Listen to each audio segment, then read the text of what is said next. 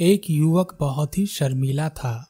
वह इतना शर्मीला था कि किसी नए व्यक्ति से बात भी नहीं कर पाता था और जिन्हें जानता था, उनसे भी शर्म के मारे ठीक से बात नहीं कर सकता था। अपनी समस्या के कारण वह कुछ नहीं कर पा रहा था। उसके घर वाले भी उससे परेशान हो गए थे, क्योंकि वह युवा था और उसको काम करने की ज़रूरत थी।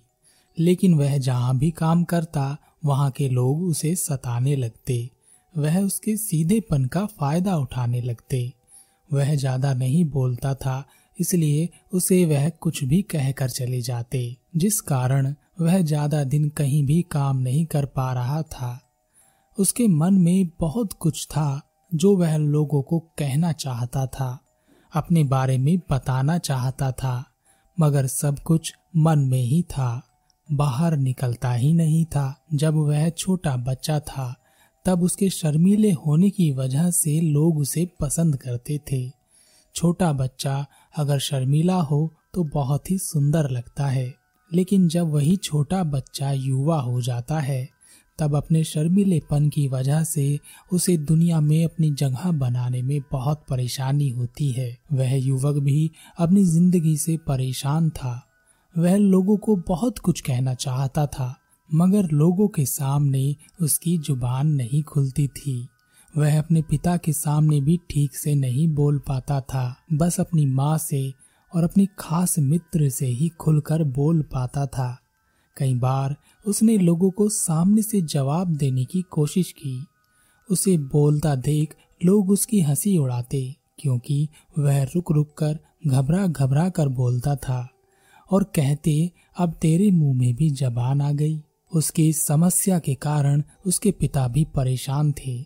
इसी वजह से एक दिन उसके पिता ने उसे बुरी तरह से डांट दिया और वह गुस्से में बिना कुछ कहे घर से निकल गया और भागते भागते एक पहाड़ की चोटी पर पहुँच गया और वहाँ से नीचे देखा और ज़ोर से कहा, भगवान, तूने मुझे ऐसा क्यों बनाया? जब मैं इस दुनिया में बोल ही नहीं सकता तो यहाँ रहकर क्या करूँगा? इसलिए मैं तेरे पास आ रहा हूँ। उस युवक ने वहाँ से कूदने की तैयारी की। तभी पीछे से एक आवाज़ आई। जान तो दे सकते हो, लेकिन जान वापस ले नहीं सकते। युवक ने मुड़कर पीछे देखा। पीछे एक भिक्षु खड़ा था। भिक्षु को देखकर वह चुपचाप पीछे हट गया। और कुछ नहीं बोला।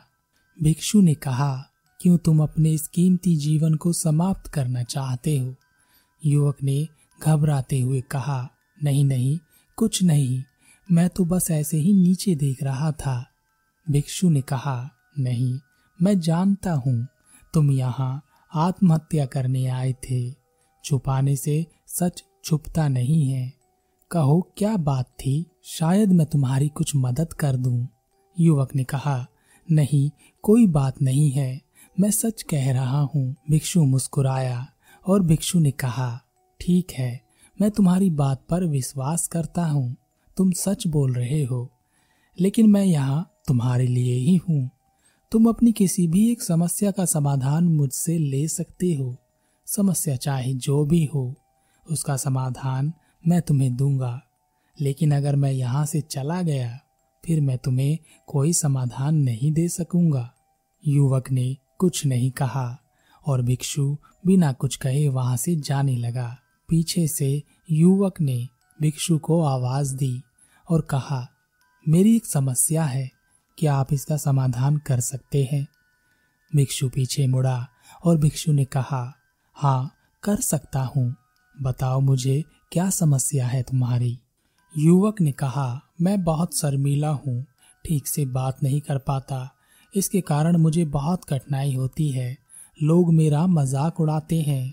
मैं भी औरों की तरह तेज, चालाक और बेशरम होना चाहता हूँ। भिक्षु ने कहा, शर्मीला होना हमारे भीतर डर के होने की पहचान है।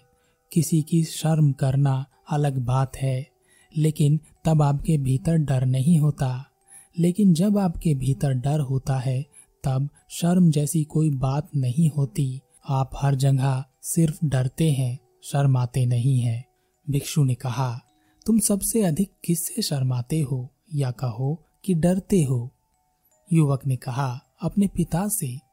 भिक्षु ने कहा, जब तुम अपने पिता से बात करते हो तो तुम्हारे मन में कैसे ख्याल आते हैं? युवक ने कहा, मुझे लगता है कि पिता मुझे डांट देंगे, वह मुझसे नाराज़ हो जाएँगे। मैं कुछ गलत बोल दूँगा।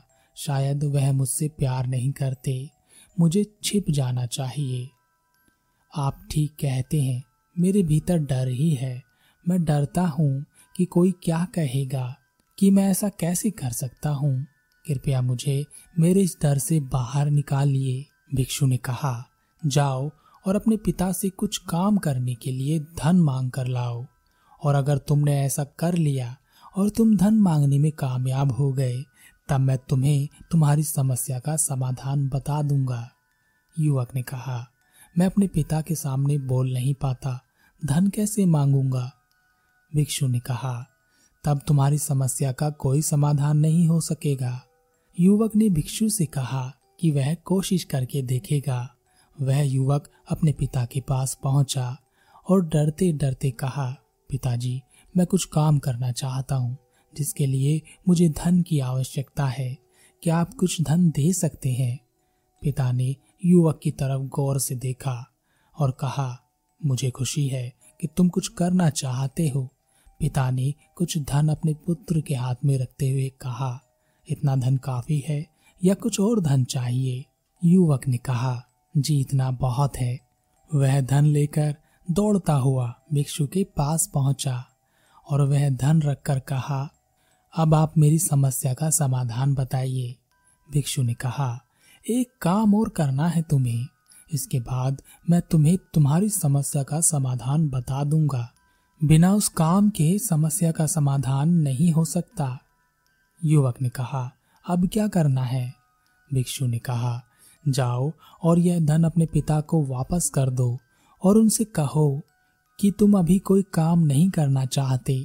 जब समय आएगा तो मैं आपसे यह धन लेकर काम कर लूँगा। यह सुनते ही उस युवक के प्राण सूख गए। वह काँप गया और उसने कहा, मेरे पिता मुझे मार डालेंगे।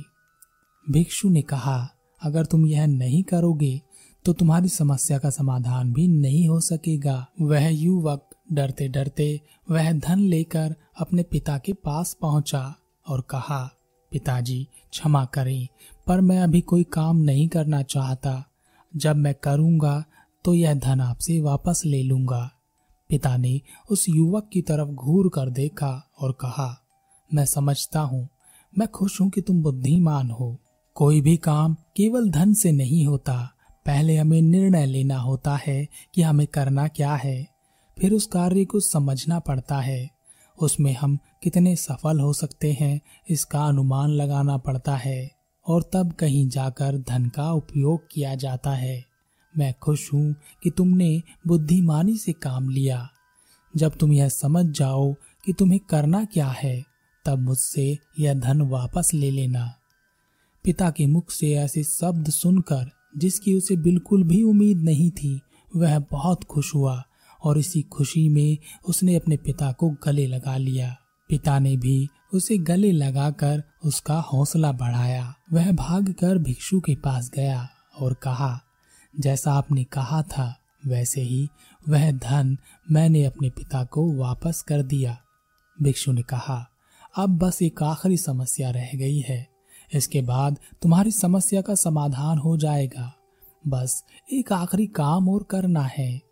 युवक ने कहा, क्या काम करना है? क्या पिता से फिर से पैसे मांगने हैं? भिक्षु ने कहा, नहीं, यह काम बहुत ही सरल सा है। मैं जानता हूँ तुम कर लोगे। भिक्षु ने अपनी झोली से एक सुंदर मूर्ति निकाली और उस युवक को देते हुए कहा, यह मूर्ति समस्या का समाधान बताएगी। तुम्हें यह मूर्ति सो सोने के सिक्कों में बेचनी है। अगर तुमने ऐसा किया, तब मैं उसी समय तुम्हारी समस्या का समाधान बता दूँगा। युवक ने कहा, इस मूर्ति के सौ सोने के सिक्के कौन देगा?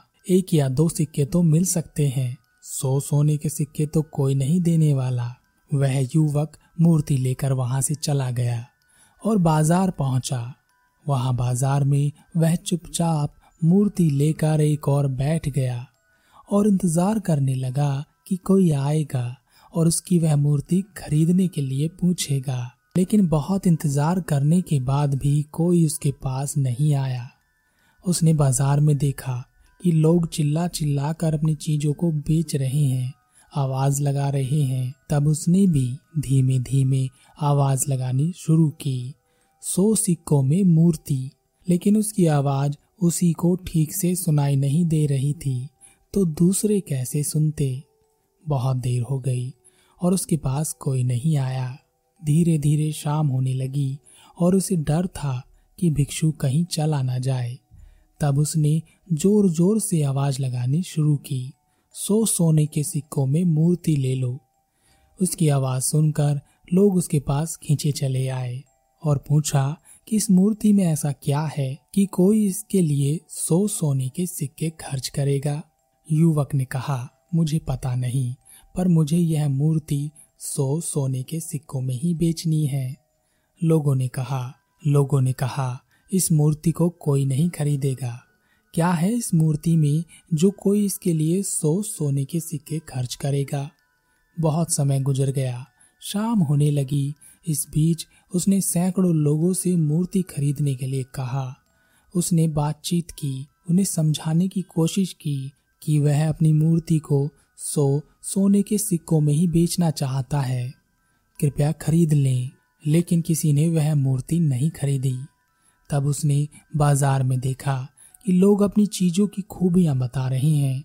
जो उस सामान में खूबी है भी नहीं, उसे भी बता रहे हैं। तब जाकर लोग कोई सामान खरीदते हैं। तब उसने सोचा और ज़ोर से आवाज़ लगाई, समस्या का समाधान निकालने वाली मूर्ति।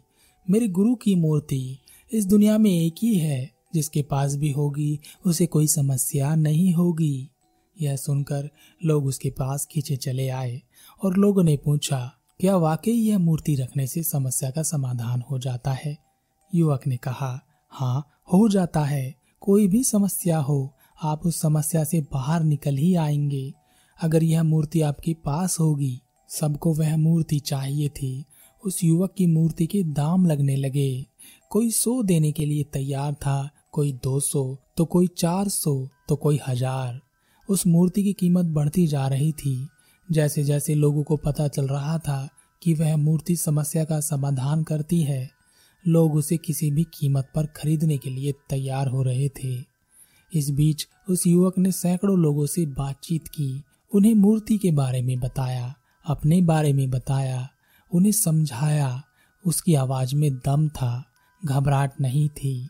एक भरोसा था और वही भरोसा लोगों को नज़र आ रहा था। और अंत में जब अंधेरा होने लगा, तब उसने लोगों से कहा कि यह मूर्ति उसके गुरु की है, इसलिए वह इसे बेचना नहीं चाहता। आप सब जा सकते हैं। और तब वह खाली हाथ ही भिक्षु के पास पहुँचा और वह मूर्ति भिक्षु को वापस देते हुए कहा इस मूर्ति ने मेरी समस्या का समाधान कर दिया, गुरुदेव। पर मैं इसे सो सोने के सिक्कों में नहीं बेच पाया। मेरी समस्या का समाधान करने के लिए आपका बहुत धन्यवाद। भिक्षु ने कहा, मैंने तुम्हारी समस्या का समाधान नहीं किया। तुमने खुद ही अपनी समस्या बनाई थी और उसका समाधान भी तुमने ही किया है। डर तुम्हारी समस्या थी। कुछ करूँगा तो क्या होगा? लोग क्या कहेंगे? यही तुम्हारी समस्या थी। और अपने डर का सामना कर तुमने सैकड़ों लोगों का सामना किया, जिससे तुम्हारा डर, जिसे तुम शर्माना कहते हो, निकल गया। हम सभी अपनी ज़िंदगी में किसी न किसी से डरते ही रहते हैं। और विश्वास रखिए, जब तक आप डरते रहेंगे, तब तक आप डरते ही रहेंगे। जिस दिन आप अपने डर का सामना करेंगे, उस दिन आप किसी से नहीं शर्माएँगे या कहें कि नहीं डरेंगे। और जब आप नहीं डरेंगे तब आप जो करना चाहते हैं, उसे करने से आपको कोई रोकने वाला नहीं होगा।